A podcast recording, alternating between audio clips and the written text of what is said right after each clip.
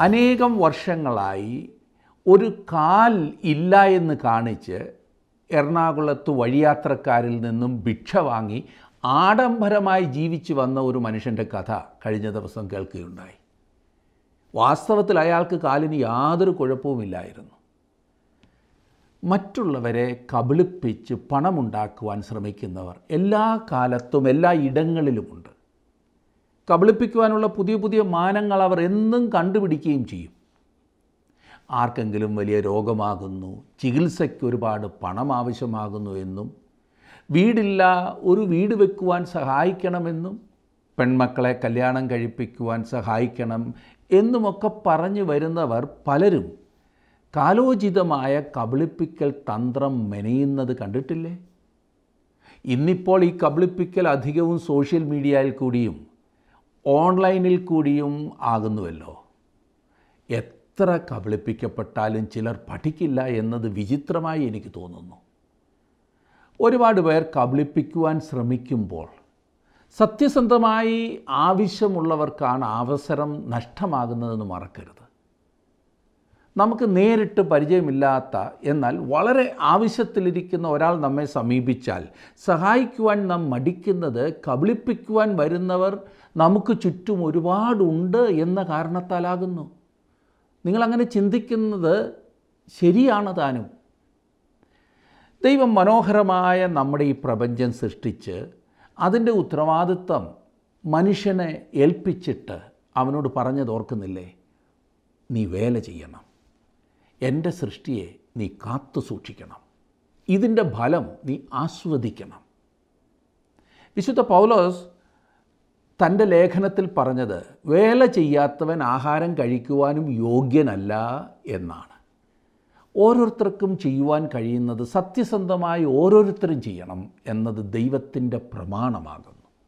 ക്രിയാത്മകമായി എന്തെങ്കിലും ചെയ്യുവാൻ മറ്റുള്ളവരെ നാം പ്രോത്സാഹിപ്പിക്കണം. മടി പിടിച്ചിരിക്കുന്നവരെയും കബളിപ്പിക്കുവാൻ വരുന്നവരെയും ഒരു വിധത്തിലും പ്രോത്സാഹിപ്പിക്കരുത്. അതിപ്പോൾ ഭക്തിയുടെ മറവിൽ കബളിപ്പിക്കുവാൻ വന്നാലും ശരി അങ്ങനെയുള്ളവരെ നാം ഒഴിഞ്ഞിരിക്കണം. അവരെ പ്രോത്സാഹിപ്പിക്കരുത്. രൂത്തിന്റെയും ബോവസിന്റെയും ചരിത്രമാകുന്നു നാം പഠിച്ചുകൊണ്ടിരിക്കുന്നത്.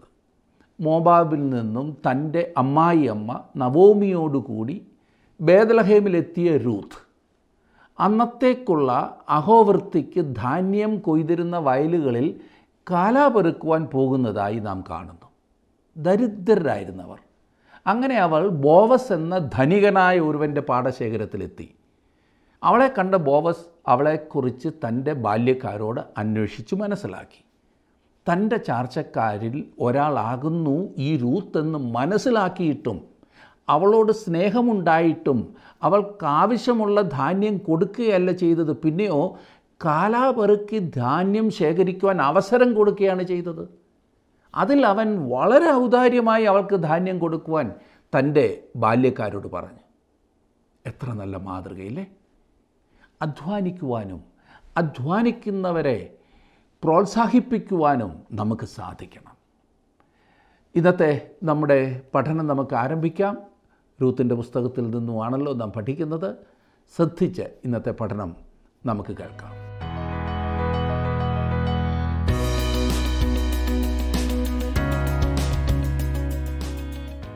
പതിനാറാം വാക്യം. അതിന് രൂത്ത് നിന്നെ വിട്ടുപിരിവാനും നിന്റെ കൂടെ വരാതെ മടങ്ങിപ്പോകുവാനും എന്നോട് പറയരുതേ. നീ പോകുന്നിടത്ത് ഞാനും പോരും. നീ പാർക്കുന്നിടത്ത് ഞാനും പാർക്കും. നിന്റെ ജനം എന്റെ ജനം നിന്റെ ദൈവം എന്റെ ദൈവം. രൂത്ത് ഇവിടെ വളരെ പ്രധാനപ്പെട്ട ഒരു തീരുമാനമാണ് എടുത്തത്. ഇത് ഏഴ് തീരുമാനങ്ങളായിരുന്നു. ഒന്നല്ല തന്നെയുമല്ല ഇത് ദൈവത്തിനു വേണ്ടിയുള്ള തീരുമാനമായിരുന്നു. എന്നെ ശ്രദ്ധിക്കുന്ന പ്രിയ സുഹൃത്തെ ഇതായിരുന്നു വാസ്തവമായ മാനസാന്തരം. അവളുടെ തീരുമാനം അടിയുറച്ചതായിരുന്നു. തന്റെ തീരുമാനം തൽസമയത്തെടുത്ത ബുദ്ധിപൂർവമായ തീരുമാനമായിരുന്നു. അവളുടെ തീരുമാനം സ്വന്ത നിലയിലെടുത്തതായിരുന്നു. അവൾ തന്റെ തീരുമാനത്തിൽ ഉറച്ചു നിന്നു. രൂത്തിന്റെ തീരുമാനം അന്തിമ തീരുമാനമായിരുന്നു. മുൻപൊരിക്കലും കണ്ടിട്ടില്ലാത്ത നാട്ടിലേക്ക് അവൾ വിശ്വാസത്താൽ ചുവടുകൾ വയ്ക്കുകയായിരുന്നു. നവോമി പോകുന്നിടത്തേക്ക് പോകുവാൻ റൂത്ത് മനസ്സുവെച്ചു. സമ്പൂർണമായ സമർപ്പണം. നവോമിയോടൊപ്പം കുറേ ദൂരം പോകുവാൻ മാത്രമല്ല അവളുടെ കൂടെ പാർക്കുവാനും രൂത്ത് തയ്യാറായി. ഏത് സാഹചര്യത്തിലും കൂടെ പാർക്കുവാൻ റൂത്ത് സന്നദ്ധയായി. ഇത്തരത്തിലുള്ള മാനസാന്തരമാണ് യഥാർത്ഥ മാനസാന്തരം. രണ്ട് ഗുരുന്തിർ ഏഴാം അധ്യായത്തിന്റെ പത്താം വാക്യത്തിൽ പറഞ്ഞിരിക്കുന്നത് ഒന്ന് നോക്കൂ. ദൈവഹിതപ്രകാരമുള്ള ദുഃഖം അനുതാപം വരാത്ത മാനസാന്തരത്തെ രക്ഷയ്ക്കായി ഉളവാക്കുന്നു. ലോകത്തിന്റെ ദുഃഖമോ മരണത്തെ ഉളവാക്കുന്നു. രൂത്ത് ഈ ഉറച്ച തീരുമാനം എടുത്ത് അത് തന്നെ അവൾ പിൻപറ്റുവാൻ തീരുമാനിച്ചു. പതിനേഴാം വാക്യം നോക്കിക്കേ. നീ മരിക്കുന്നിടത്ത് ഞാനും മരിച്ച് അടക്കപ്പെടും. മരണത്താലല്ലാതെ ഞാൻ നിന്നെ വിട്ടുപിരിഞ്ഞാൽ ലിഹോവ തക്കവണ്ണവും അധികവും എന്നോട് ചെയ്യുമാറാകട്ടെ എന്ന് പറഞ്ഞു. രൂത്തിന്റെ ഏഴ് വിധ തീരുമാനം ശരിക്കും പറഞ്ഞാൽ ദൈവത്തിന്റെ തീരുമാനമായിരുന്നു.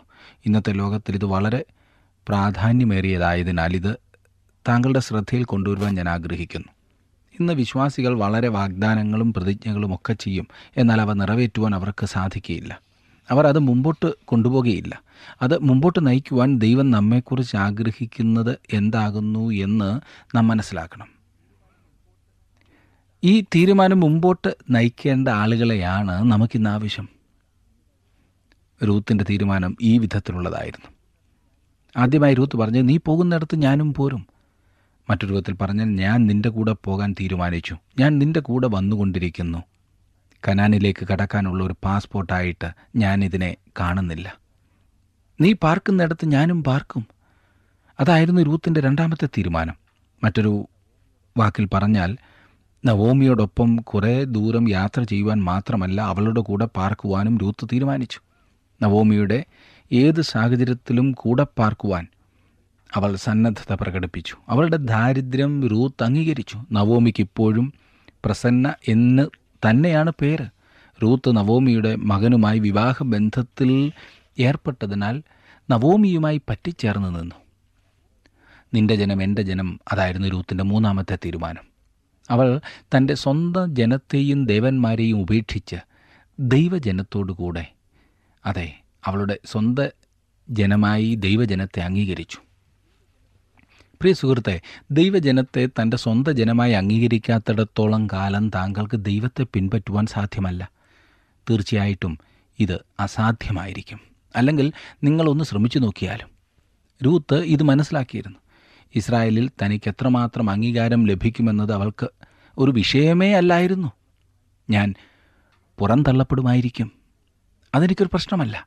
എപ്പോഴും നിന്റെ ജനം എന്റെ ജനമായിരിക്കും. ഇനി നമുക്ക് രൂത്തിന്റെ നാലാമത്തെ തീരുമാനത്തിലേക്കൊന്ന് പോകാം. നിന്റെ ദൈവം എന്റെ ദൈവം. വാഗ്ദത്ത ഭൂമിയായ യഹൂദയിലെ ബേദലഹീമിൽ നിന്ന് സ്തുതിയുടെ നാട്ടിലെ അപ്പത്തിന്റെ ഭവനത്തിൽ നിന്നും അയൽനാട്ടിലേക്ക് കുടിയേറി താമസിച്ച ആ കുടുംബത്തിലെ അനാരോഗ്യനായ പുരുഷനുമായി രൂത്തിനെ വിവാഹബന്ധത്തിൽ ഏർപ്പെടേണ്ടതായി വന്നു. അതും അവൾ സുന്ദരിയായ പെൺകുട്ടിയായിരുന്നു. ഇവിടെ ആ സാഹചര്യമാണ് നമുക്ക് കാണുവാൻ സാധിക്കുന്നത്. അതിന്റെ കാരണം വളരെ വ്യക്തമാണ്. ജീവനുള്ള സത്യദൈവത്തെ അറിഞ്ഞ ഒരു കുടുംബത്തെ പരിചയപ്പെടുകയുണ്ടായി. ആ ദൈവത്തിന്റെ മഹാത്മ്യത്തെപ്പറ്റി അവൾ കേൾക്കുകയും ചെയ്തിട്ടുണ്ട്. ഇത്തരം ഒരു ബന്ധത്തിലൂടെ ആ കുടുംബത്തിലേക്ക് വന്ന് സത്യദൈവത്തെ അറിയുവാൻ അവൾ തീരുമാനിച്ചു. അതിമനോഹരമായ തീരുമാനം. അങ്ങനെ രൂത്ത് സ്വന്ത ആരാധനാരീതിയും ദേവന്മാരെയും ഉപേക്ഷിച്ച് ഏക സത്യദൈവമായ യഹോവയിൽ ആശ്രയിപ്പാനും ഈ ദൈവം എന്റെ ദൈവമെന്ന് പറയുവാനും അവൾ സന്നദ്ധയായി. എത്ര മഹത്വമായ തീരുമാനമില്ലേ? ഇതുമാത്രമല്ല നീ മരിക്കുന്നിടത്ത് ഞാനും മരിക്കും എന്നവൾ വ്യക്തമാക്കി. രൂത്തിന്റെ ഈ തീരുമാനം എന്റെയും താങ്കളുടെയും ജീവിതത്തിൽ കൂടുതൽ അർത്ഥവത്തായി തോന്നുകയില്ലായിരിക്കും. അത് ഇന്നൊരു പ്രശ്നമല്ലല്ലോ. ഇസ്രായേലിന്റെ പ്രത്യാശ തന്റെയും പ്രത്യാശയായിട്ട് ഇവിടെ റൂത്ത് കാണുന്നു. മരിച്ചവർ ഉയർത്തെഴുന്നേൽക്കുമ്പോൾ അവർ ജീവിച്ചിരുന്ന ദേശത്ത് തന്നെ ആയിരിക്കുമെന്നായിരുന്നു ഇസ്രായേലിയരുടെ വിശ്വാസം. ആ പ്രത്യാശയായിരുന്നു അബ്രഹാമിനും ഉണ്ടായിരുന്നത്. അവൻ ഒരിക്കലും വിശ്വസിച്ചിരുന്നില്ല. മരണശേഷം അവൻ സ്വർഗത്തിൽ പോകുമെന്ന്.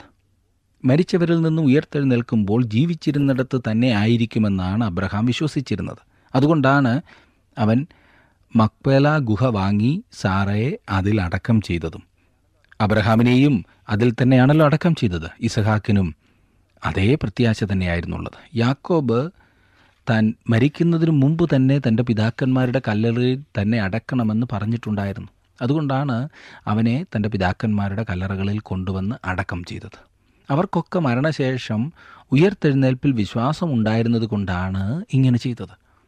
അവർ ദൈവം ശില്പിയായി നിർമ്മിച്ചതും അടിസ്ഥാനങ്ങളുള്ളതുമായ നഗരത്തിനായി കാത്തിരുന്നു. ഒരിക്കൽ ഇത് ഈ ഭൂമിയിൽ യാഥാർത്ഥ്യമായി തീരും അതാണ് പഴയ നിയമപ്രത്യാശ. എന്റെ പിതാവിന്റെ ഭവനത്തിൽ അനേകം വാസസ്ഥലങ്ങളുണ്ട്. ഇല്ലെങ്കിൽ ഞാൻ നിങ്ങളോട് പറയുമായിരുന്നു ഞാൻ നിങ്ങൾക്ക് സ്ഥലം ഒരുക്കുവാൻ പോകുന്നു എന്ന് യോഹനാന്റെ സുവിശേഷം പതിനാലാം അധ്യായത്തിന്റെ രണ്ടാം വാക്യത്തിൽ നാം വായിക്കുന്നു. ഈ ഭൂമിയിലൊരു ശാശ്വത ഭവനം നൽകാമെന്നായിരുന്നു ദൈവം അബ്രഹാമിനോട് വാഗ്ദത്തം ചെയ്തത്. നവോമി മരിക്കുന്നിടത്ത് അവളും മരിക്കുമെന്ന് മാത്രമല്ല നവോമി അടക്കപ്പെടുന്നിടത്ത് അവളും അടക്കപ്പെടുമെന്നാണ് രൂത്ത് പറഞ്ഞത്. അബ്രഹാം ഇസഹാക്ക് യാക്കോബ് എന്നിവരെ പോലെ റൂത്തിന്റെയും പ്രത്യാശ ആ ദേശം തന്നെയായിരുന്നു. അവൾക്കും ഇപ്പോഴുള്ളത് ആ പഴയ നിയമ പ്രത്യാശ തന്നെയാണ്. മരണത്താലല്ലാതെ ഞാൻ നിന്നെ വിട്ടുപിരിഞ്ഞാൽ യഹോവ തക്കവണ്ണവും അധികവും എന്നോട് ചെയ്യുമാറാകട്ടെ എന്ന് പറഞ്ഞു. റൂത്ത് ഒരു ഉടമ്പടി ഇവിടെ അപ്രകാരം ചെയ്യുന്നതായിട്ടാണ് നാം കാണുന്നത്. അത് അവളുടെ ഏഴാമത്തെ തീരുമാനമായി നാം കാണുന്നു. എത്ര ശ്രേഷ്ഠകരമായ തീരുമാനമാണ് അവൾ എടുത്തതില്ലേ? അവളുടെ ആഗ്രഹം അവൾ വ്യക്തമാക്കുകയാണ്. ഈ തീരുമാനം ഒരു കാലയളവിലേക്ക് മാത്രമുള്ളതല്ല പിന്നെയോ മരണത്തോളം നിത്യത വരെ നീണ്ടു നിൽക്കുന്നതാണ്. രൂത്തിൽ നാം കാണുന്നത് കലർപ്പില്ലാത്തതും വാസ്തവവുമായ മാനസാന്തരമാണ്. ഇന്ന് നാം മാനസാന്തരത്തെപ്പറ്റി വളരെയധികം കേൾക്കുന്നുണ്ട്. പക്ഷേ ആ മാനസാന്തരത്തെപ്പറ്റി നമുക്കുള്ള ശരിയായ സങ്കല്പം കുറച്ച് കണ്ണീർ പൊഴിക്കുന്നത് മാത്രമാണല്ലേ? എന്നാൽ യഥാർത്ഥ മാനസാന്തരം അതല്ല. ലോകത്തിന്റെ ദുഃഖം എന്ന് പറഞ്ഞാൽ എന്താണ്? അതായത് കണ്ണീർ പൊഴിക്കൽ. ഒരു വെറും ലൗകികന് കണ്ണീർ ഒഴുക്കുവാൻ സാധിക്കും. വീണ്ടും നമുക്ക് അങ്ങ് അകലെ മൊവാബിലെ നാൽക്കവലയിൽ നിന്ന് കണ്ണീരൊഴുക്കുന്ന ഈ മൂന്ന് സ്ത്രീകളുടെ അടുത്തേക്കൊന്ന് പോകാം. റൂത്ത് കരഞ്ഞതുപോലെ തന്നെ ഓർപ്പയും കരഞ്ഞതാണ്. റൂത്തിന്റെ കൈലേസ് കണ്ണീരിൽ കുതിർന്നതുപോലെ തന്നെ ഓർപ്പയുടെ കൈലേസും കണ്ണീരിൽ കുതിർന്നതാണ്. എന്നാൽ ഈ രണ്ട് സ്ത്രീകൾ തമ്മിലുള്ള വ്യത്യാസം എന്താണെന്ന് നമുക്ക് നോക്കാം. ഇവർ തമ്മിലുള്ള ആ അന്തരം വളരെ സ്പഷ്ടമാണ്. ഓർപ്പ വളരെ കരഞ്ഞു. പക്ഷേ അവളുടെ കണ്ണീർ യഥാർത്ഥ പശ്ചാത്താപത്തിന്റേതല്ലായിരുന്നു. യഥാർത്ഥ മാനസാന്തരം എന്ന് പറഞ്ഞാൽ എന്താണ്? നിന്റെ ഹൃദയത്തിന് മാറ്റം വരുത്തുക എന്നാണ് അതുകൊണ്ട് അർത്ഥമാക്കിയിരിക്കുന്നത്. ഒരു ദിശയിലേക്ക് പോയിക്കൊണ്ടിരുന്ന ആ ദിശ മാറി മനസ്സ് മാറ്റി പുറകു തിരിഞ്ഞ് എതിർദിശയിലേക്ക് പോവുകയെന്നാണ്. അതെ ഇന്ന് അനേകരും തങ്ങൾക്കൊരു മാറ്റം ആവശ്യമാണെന്ന് പറഞ്ഞു വന്ന് കുറേ കണ്ണുനീരൊഴുക്കിയിട്ട് പഴയ പടി തന്നെ തുടരുന്നതാണ് കാണുന്നത്. അവർക്കൊരു മാറ്റത്തിന് ഉദ്ദേശമുണ്ട്. ഒന്നുമല്ലെങ്കിൽ അവർ പറയും ഞങ്ങൾ മാനസാന്തരപ്പെട്ടു. കുറേ കണ്ണീരൊഴുക്കിയതിന് ശേഷം തിരിഞ്ഞ് പഴയ വഴിയിലേക്ക് വീണ്ടും പോകുന്നു. ഓർപ്പായുടെ ശരിയായ അനുഭവം ഇതായിരുന്നു. അവൾ റൂത്തിനോടൊപ്പം വളരെ കണ്ണീരൊഴുക്കിയതായിരുന്നു പക്ഷേ അവൾ ജീവനുള്ള ദൈവത്തിനു വേണ്ടി നിൽക്കാൻ തയ്യാറായില്ല. വേദലഹമിലേക്ക് തിരിയാൻ അവൾ സന്നദ്ധയായില്ല. അവൾ വീണ്ടും തന്റെ ജനത്തിന്റെയും ദേവന്മാരുടെയും നാടായ ആ വട്ടകയിലേക്ക് മടങ്ങി. ഇന്ന് അധികം ആളുകളും ഓർപ്പയെ പോലെയാണ്. അവർ വളരെ കണ്ണീരൊഴുക്കും പക്ഷേ യഥാർത്ഥ പശ്ചാത്താപത്തിൽ ആ അവസ്ഥയിലേക്ക് കടക്കാൻ അവർക്ക് മനസ്സില്ല. പ്രിയ സുഹൃത്തെ ഈ കണ്ണുനീർ മാനസാന്തരത്തിന്റെ ഒരു ഉപോൽപ്പന്നം മാത്രമാണ്. കനാൻ നാടിന് പുറകു തിരിച്ച് മോവാബിന്റെ അനുഭവത്തിലേക്ക് മടങ്ങുന്ന അവസ്ഥയിലാണോ താങ്കൾ ഇന്ന്? ഒന്ന് സ്വയപരിശോധന ചെയ്യുന്നത് എപ്പോഴും നല്ലതാണ്. റൂത്ത് ദൈവത്തിനു വേണ്ടി ഒരു യഥാർത്ഥമായ തീരുമാനമെടുക്കുന്നു. ദാരിദ്ര്യത്തെ അഭിമുഖീകരിക്കാൻ ഞാൻ തയ്യാറാണ്. കനാന്യരുടെ ഇടയിൽ പുറന്തള്ളപ്പെടുന്ന ഒരു അനുഭവമുണ്ടായാൽ അതിനും ഞാൻ തയ്യാറാണ്. സത്യത്തെ അംഗീകരിച്ച് എന്റെ ജീവിതത്തിന്റെ ശിഷ്ടഭാഗം ഒരു വിധവയായി കഴിയുവാൻ എനിക്ക് പ്രയാസമില്ല. ഞങ്ങളുടെ സമൂഹം വിടുന്നതിനാൽ നഷ്ടമാകുന്ന ആ ആനുകൂല്യം വേണ്ട എന്ന് വെക്കുവാനും ഞാൻ തയ്യാർ. ദൈവത്തിന് വേണ്ടി നിൽക്കുവാൻ എന്തും അവന് വേണ്ടി അഭിമുഖീകരിക്കുവാൻ അവൾ തയ്യാറായിരുന്നു. നവോമിയോടൊപ്പം ബേദലഹേമിലേക്ക് തിരികെ പോകുവാൻ അവൾ ഉറച്ച തീരുമാനമെടുത്തു. ഇപ്പോൾ പ്രസന്ന രൂത്തിന്റെ യഥാർത്ഥ സ്വഭാവം അറിഞ്ഞു. താങ്കളുടെ വിലപ്പെട്ട നിർദ്ദേശങ്ങളും അഭിപ്രായങ്ങളും പ്രാർത്ഥനാ വിഷയങ്ങളും ഇന്ന് തന്നെ ഞങ്ങളെ വിളിച്ചറിയിക്കുക. വിളിക്കേണ്ട number eight two eight one three eight four four five five.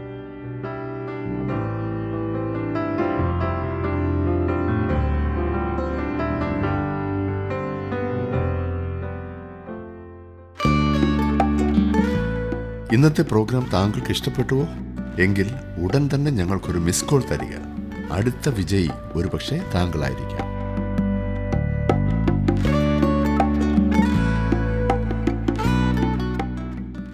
പതിനെട്ടാം വാക്യം നോക്കിക്കാട്ട്. തന്നോടുകൂടെ പോരുവാൻ അവൾ ഉറച്ചിരിക്കുന്നു എന്ന് കണ്ടപ്പോൾ അവൾ അവളോട് സംസാരിക്കുന്നത് മതിയാക്കി. രൂത്ത് ഒരു ഉറച്ച തീരുമാനമാണ് എടുത്തിരിക്കുന്നതെന്ന് നവോമിക്ക് വ്യക്തമായി. അതിനാൽ ഇനിയും കൂടുതലായി രൂത്തിനോട് സംസാരിക്കേണ്ട എന്ന് നവോമിക്ക് മനസ്സിലായി. നമുക്കും അല്പം അവരെ ഒന്ന് പിന്തുടരാം. പത്തൊൻപതാം വാക്യം അങ്ങനെ അവർ രണ്ടുപേരും ബേദലഹേം വരെ നടന്നു. അവർ ബേദലഹേമിൽ എത്തിയപ്പോൾ പട്ടണം മുഴുവനും അവരുടെ നിമിത്തം ഇളകി. ഇവൾ നവോമിയോ എന്ന് സ്ത്രീജനം പറഞ്ഞു. അങ്ങനെ അവർ ഇരുവരും വിശ്വാസത്തിന്റെ കാൽച്ചുവടുകൾ വെച്ച് ദൈവം ശില്പിയായി നിർമ്മിച്ചതും അടിസ്ഥാനങ്ങളുള്ളതുമായ നഗരത്തെ ലക്ഷ്യമാക്കി യാത്ര തിരിച്ചു. മുടിയൻ കുടുംബം സ്വന്തം ഭവനത്തിലേക്ക് വരുന്നു. പക്ഷേ ഒരു കുടുംബം എന്ന് ഇപ്പോൾ അതിനെ പറയാനൊക്കില്ല. ശരിയായി പറഞ്ഞാൽ വിധവകളായ രണ്ട് സ്ത്രീകൾ പ്രസന്ന എന്ന നവോമി. ഇപ്പോൾ അവളെ കണ്ടാൽ അങ്ങനെ തോന്നുകയില്ല കേട്ടോ. വിദേശിയായ റൂത്ത് എന്നു പേരുള്ള ഒരു ചെറിയ പെൺകുട്ടി. ബേദലഹേം നഗരത്തിലെ ആളുകൾ ഇത് നവോമി തന്നെയാണോ എന്ന് അത്ഭുതപ്പെട്ട് ചോദിച്ചു. അത്ഭുതപ്പെട്ട് നിൽക്കത്തക്കവണ്ണം അവളിൽ വ്യത്യാസമുണ്ടായിരുന്നു. പാപത്തിൽ വീഴുകയും ദീർഘകാലം അതിൽ തുടരുകയും ചെയ്തതിനാൽ നവോമി വളരെ വികൃതയായിപ്പോയി. ഇരുപത് ഇരുപത്തിയൊന്നും വാക്യങ്ങൾ നോക്കിക്കേ. അവൾ അവരോട് പറഞ്ഞത് നവോമി എന്നല്ല മാറ എന്ന് എന്നെ വിളിപ്പീൻ. സർവശക്തൻ എന്നോട് ഏറ്റവും കയ്പായുള്ളത് പ്രവർത്തിച്ചിരിക്കുന്നു. നിറഞ്ഞവളായി ഞാൻ പോയി. ഒഴിഞ്ഞവളായി യഹോവ എന്നെ മടക്കി വരുത്തിയിരിക്കുന്നു. കണക്കിനെപ്പറ്റി എനിക്ക് അധികം അറിയില്ല. പക്ഷേ നിറഞ്ഞ അനുഭവവും ഒഴിഞ്ഞ അനുഭവവും തമ്മിൽ വളരെ ദൂരമുണ്ടെന്ന് നമുക്കെല്ലാം അറിയാമില്ലേ? ഒരു കൈ നിറഞ്ഞിരിക്കുന്നു മറ്റേ കൈ ഒഴിഞ്ഞിരിക്കുന്നു. നിറഞ്ഞവളായി അവൾ മൊവാബിലേക്ക് പോയി ഒഴിഞ്ഞവളായി ബേദലഹമിലേക്ക് തിരികെ വന്നു. അതേ സുഹൃത്തെ ഞാൻ താങ്കളോട് പറയട്ടെ താങ്കളൊരു ദൈവ പൈതലാണെങ്കിൽ സ്വർഗത്തിലെ എല്ലാ ആത്മീയ അനുഗ്രഹങ്ങളാലും താങ്കളെ നിറച്ചിരിക്കുന്നു. താങ്കൾക്ക് ക്രിസ്തുവിലെല്ലാം ലഭിച്ചിരിക്കുന്നു. താങ്കൾ അവന്റെ സാന്നിധ്യത്തിൽ നിന്നും പുറത്തുപോയി അവനുമായുള്ള കൂട്ടായ്മ നഷ്ടപ്പെടുത്തുമ്പോൾ താങ്കൾക്ക് കാര്യങ്ങൾ മനസ്സിലാക്കുവാൻ സാധിക്കും. താങ്കൾക്ക് ദൂരദേശത്ത് ചാട്ടവാർ കൊണ്ടുള്ള അടി കിട്ടുവാൻ പോകുന്നു. അതിനുശേഷം സ്വന്തം ഭവനത്തിലേക്ക് ഒഴിഞ്ഞ അവസ്ഥയിൽ മടങ്ങി വരേണ്ടി വരും. ഇങ്ങനെയുള്ള അവസ്ഥയിൽ അതായത് ആ മുടിയൻ പുത്രന്റെ അവസ്ഥയിൽ നിന്ന് സ്വന്തം ഭവനത്തിലേക്ക് മടങ്ങി വരുമ്പോൾ താങ്കളെ സ്വീകരിക്കുവാൻ നീട്ടിയ കരങ്ങളുമായി താങ്കളുടെ പിതാവിനെ താങ്കൾക്ക് കാണുവാൻ സാധിക്കുമെന്നതിനാൽ ദൈവത്തിന് നന്ദി പറയാം. അതിനു മുമ്പ് ഒരിക്കലും അനുഗ്രഹിച്ചിട്ടില്ലാത്ത വിധം അവൻ താങ്കളെ അനുഗ്രഹിക്കും. അവിടുന്ന് താങ്കളോട് വളരെ സന്തോഷകരമായി ഇടപെടും. മുടിയൻ പുത്രന് സംഭവിച്ചത് ഈ വിധമായിരുന്നു. അവനെ പുതിയ അങ്കി ധരിപ്പിച്ചു. സദ്യയ്ക്ക് വേണ്ടി തടിപ്പിച്ച കാളക്കുട്ടിയെ അറുത്തു. ഇതെല്ലാം ചെയ്തത് ഭവനത്തിലേക്ക് തിരികെ വന്ന ആ മകനെ സ്വീകരിക്കുവാൻ വേണ്ടിയായിരുന്നു. ഇവിടെ നവോമി അവളുടെ കൂട്ടുകാരോട് പറയുന്നത് ഇനിയും എന്നെ പ്രസന്ന എന്നല്ല മാറ എന്ന് വിളിക്കുക എന്നത്രേ. മാറ അഥവാ കയ്പ് അല്ലെങ്കിൽ മ്ലാനമുഖി എന്ന പേരിനെ എനിക്ക് അർഹതയുള്ളൂവെന്ന് അവൾ സമ്മതിക്കുന്നു. അവൾ പറയുന്നത് യഹോവ എനിക്ക് വിരോധമായി സാക്ഷീകരിക്കുകയും സർവശക്തൻ എന്നെ ദുഃഖിപ്പിക്കുകയും ചെയ്തിരിക്കെ നിങ്ങൾ എന്നെ നവോമി എന്ന് വിളിക്കുന്നത് എന്ത് നവോമിയുടെ കൂട്ടുകാർ അവളെ മാറ എന്നായിരിക്കും ഇനിയും വിളിക്കുന്നതെന്ന് നിങ്ങൾ കരുതിയിരിക്കും പക്ഷേ അവർ അങ്ങനെ വിളിച്ചില്ല. അവളെ അങ്ങനെ വിളിക്കാത്ത വിധത്തിൽ ദൈവത്തിന്റെ പരിശുദ്ധാത്മാവ് കാര്യങ്ങൾ ക്രമീകരിച്ചിരുന്നു. നവോമിക്ക് ദൈവം രണ്ടാമതൊരവസരം നൽകി. നവോമിയെ സർവശക്തൻ മടക്കിക്കൊണ്ടുവന്നിരിക്കുകയാണ് വീണ്ടും അവളെ പ്രസന്നാവതിയാക്കുവാൻ അവൻ പോകുകയാണ്. ഇരുപത്തിരണ്ടാം വാക്യം ഇങ്ങനെ നവോമി മോവാബ് ദേശത്ത് നിന്ന് കൂടെ പോന്നിരുന്ന മരുമകൾ റൂത്ത് എന്ന മോവാബ്യ സ്ത്രീയുമായി മടങ്ങി വന്നു. അവർ യവക്കൊയ്ത്തിന്റെ ആരംഭത്തിൽ ബേദലഹേമിലെത്തി അങ്ങനെ അവർ ഉദ്ദിഷ്ട സ്ഥാനത്ത് എത്തിച്ചേർന്നു നവോമി മടങ്ങി വന്നിരിക്കുന്നത് സ്വന്തം നാട്ടിലേക്കും സ്വന്തം അവകാശത്തിലേക്കും സ്വന്തം ദൈവത്തെങ്കിലേക്കുമായിരുന്നു. മാത്രമല്ല അവർ ബേദലഹേമിലേക്ക് വന്നത് വളരെ നല്ല സമയത്തായിരുന്നു. യവക്കൊയ്ത്തിന്റെ ആരംഭത്തിലാണ് അവർ ബേദലഹേമിൽ എത്തിച്ചേർന്നത് ഇപ്പോൾ നമ്മൾ മൊവാബ് ദേശം വിട്ട് ബേദലഹേമിൽ എത്തിച്ചേർന്നു അടുത്ത അധ്യായത്തിൽ ബേദലഹീമിനടുത്തുള്ള ബോവസിന്റെ വയലുകളിലേക്കാണ് പോകുവാൻ പോകുന്നത്. രണ്ടാം അധ്യായത്തിന്റെ ആദ്യത്തെ ചില വാക്യങ്ങൾ കൂടി നമുക്ക് നോക്കാം. ഒന്നാം വാക്യം ഞാനൊന്ന് വായിക്കാം. നവോമിക്ക് തന്റെ ഭർത്താവായി എലിമേലേക്കിന്റെ കുടുംബത്തിൽ മഹാധനവാനായ ഒരു ചാർച്ചക്കാരനുണ്ടായിരുന്നു. അവന് ബോവസ് എന്നു പേർ. ഇവിടെ മഹാധനവാനായ ബോവസിനെയാണ് നമുക്ക് പരിചയപ്പെടുത്തി തരുന്നത്. ശരിക്കും പറഞ്ഞാൽ അവനാണ് ഈ കഥയിലെ നായകൻ. ബോവസിനെയാണ് ഇവിടെ വീണ്ടെടുപ്പുകാരനായ ചാർച്ചക്കാരനായിട്ട് പറഞ്ഞിരിക്കുന്നത്. പക്ഷേ അതല്പം താമസിച്ചാണ് നടന്നത്. എലിമെലേക്കിന്റെ ഒരു ചാർച്ചക്കാരനായിട്ടാണ് ഈ കഥ തുടങ്ങിയ ഉടൻ ബോവസിനെ നമുക്ക് പരിചയപ്പെടുത്തി തന്നിരിക്കുന്നത്. നവോമിക്കൊരു ചാർച്ചക്കാരനുണ്ടായിരുന്നു എന്ന് പറയുന്നത് വളരെ പ്രാധാന്യമർഹിക്കുന്നതാണ് നമ്മുടെ കർത്താവായ യേശുക്രിസ്തുവിന്റെ ഒരു പ്രതിരൂപമായിട്ടാണ് ബോവസിനെ ഇവിടെ പ്രതിപാദിച്ചിരിക്കുന്നത്. താങ്കളെക്കുറിച്ചും എന്നെക്കുറിച്ചും ഇത് തന്നെ പറയുവാൻ സാധിക്കും. നമുക്കും ഒരു വീണ്ടെടുപ്പുകാരനുണ്ട്. നമ്മെപ്പോലെ ആയിത്തീർന്നവൻ എന്നിട്ടും പാപമില്ലാത്തവൻ. ഇങ്ങനെയുള്ള മഹാപുരോഹിതനല്ലോ നമുക്ക് വേണ്ടിയത്. പവിത്രൻ നിർദോഷൻ നിർമ്മലൻ പാപികളോട് വേർവിട്ടവൻ സ്വർഗത്തേക്കാൾ ഉന്നതനായി തീർന്നവൻ എബ്രാലേഖനം ഏഴാം അധ്യായത്തിന്റെ ഇരുപത്തിയാറാം വാക്യമാണ് ഞാൻ വായിച്ചത്. നമ്മെ പൂർണമായി രക്ഷിപ്പാൻ കഴിവുള്ളവൻ അവനാണ്. ബോവസ് എന്ന പേരിന്റെ അർത്ഥം ശക്തി എന്നാണല്ലോ. അവൻ മഹാധനവാനുമായിരുന്നു. യുദ്ധത്തിന് പ്രാപ്തിയുള്ള പരാക്രമശാലി എന്നും ബോവസിനെ ആ പേരിനെ പരിഭാഷപ്പെടുത്താം. ബോവസ് ന്യായപ്രമാണത്തിൽ പ്രഗത്ഭനായിരുന്നു എന്നും പരിഭാഷപ്പെടുത്താവുന്നതാണ്. ബോവസിനെ സംബന്ധിച്ചിടത്തോളം ഇത് മൂന്നും ശരിയായിരുന്നു. അവൻ മഹാധനവാനായിരുന്നു. അവൻ പരാക്രമശാലിയായിരുന്നു. അവൻ ന്യായപ്രമാണത്തിൽ പ്രഗത്ഭനായിരുന്നു. ഇങ്ങനെയുള്ള ഒരാളെയാണ് നമുക്ക് പരിചയപ്പെടുത്തി തന്നത്. അവൻ എലിമേലെ കുടുംബത്തിൽപ്പെട്ടവനായിരുന്നു.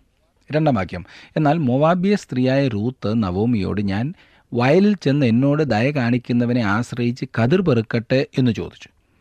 പൊയ്ക്കൊൽക മകളെ എന്ന് അവൾ അവളോട് പറഞ്ഞു. നമുക്ക് മൂന്ന് അതിശ്രദ്ധേയമായ നിയമത്തിൽ ഒന്നിവിടെ കാണുവാൻ സാധിക്കും. അന്നത്തെ ഇതുപോലെയുള്ള നിയമങ്ങളോട് സാദൃശ്യമുള്ള നിയമങ്ങൾ ഒന്നും ഇന്നത്തെ നമ്മുടെ നിയമസംഹിതയിൽ ഇല്ലാത്തതിനാൽ ഇത് നമുക്ക് ആശ്ചര്യമായി തോന്നിയേക്കാം. നിലത്തിലെ കൊയ്ത്തിൽ കാലാപെറുക്കുക എന്നുള്ളത് മോശയുടെ നിയമസംഹിതയിൽപ്പെട്ടതായിരുന്നു. ദരിദ്രരെ സംരക്ഷിക്കുവാൻ ദൈവം ചെയ്ത ഒരു വഴിയായിരുന്നു ഈ നിയമം. നവോമിയും റൂത്തും ദരിദ്രരായിരുന്നു. അവർക്ക് ഭേദലഹേമിൽ ഒന്നുമില്ലായിരുന്നു.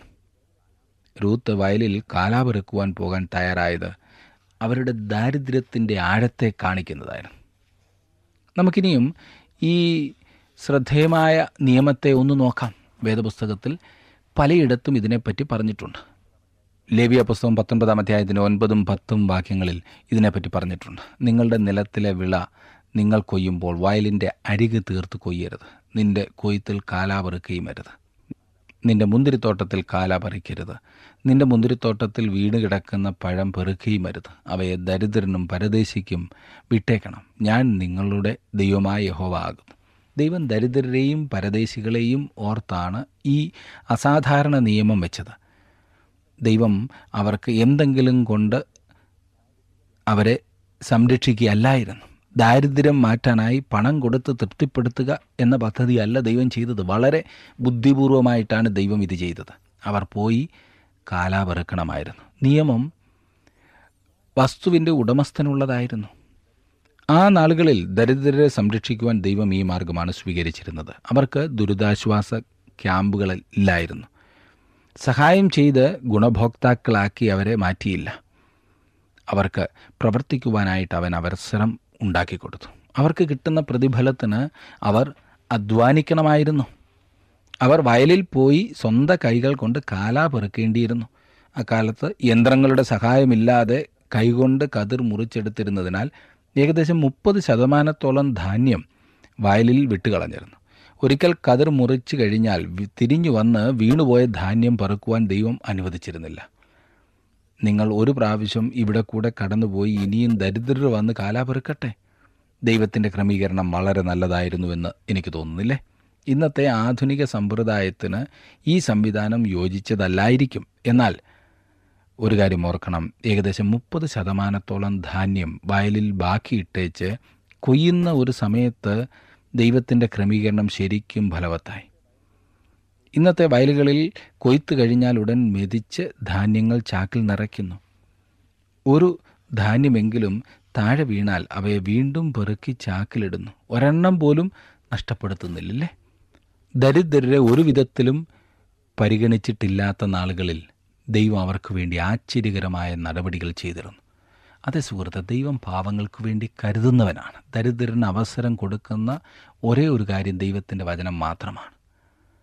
ലോകത്തിലുടനീളം സഞ്ചരിച്ച് ഈ വസ്തുത നിരീക്ഷിച്ചാൽ അത് നിങ്ങൾക്ക് മനസ്സിലാക്കുവാൻ സാധിക്കും. ഇന്നത്തെ ലോകത്തിൽ ജീവിക്കുന്ന നമ്മളിൽ അധിക പങ്കും പണ്ടത്തെ ആളുകളുടെ അധ്വാനത്തിന്റെ ഫലങ്ങൾ അനുഭവിക്കുന്നവരാണ്. യഥാർത്ഥത്തിൽ നമ്മൾ വളരെയേറെ അനുഗ്രഹിക്കപ്പെട്ട ജനതയാണ്. ഒരിക്കൽ ദരിദ്രരായിരുന്നപ്പോൾ നമ്മൾ ദൈവവചനത്തിന് വലിയ വില കൊടുത്തിരുന്നു. അതായത് ദൈവത്തിന്റെ വചനം മാത്രമാണ് ദരിദ്രർക്ക് വേണ്ടി സത്യസന്ധമായ ഇടപെടൽ നടത്തിയിട്ടുള്ളത്. ദൈവം ആശ്ചര്യകരമായ ക്രമീകരണം ദരിദ്രർക്ക് വേണ്ടി ചെയ്തിട്ടുണ്ട്. അതിനാൽ ഇന്ന് നമുക്ക് വിചിത്രമായി തോന്നുന്ന ഈ നിയമത്തിന്റെ മറവിൽ റൂത്ത് പ്രവർത്തിച്ചു.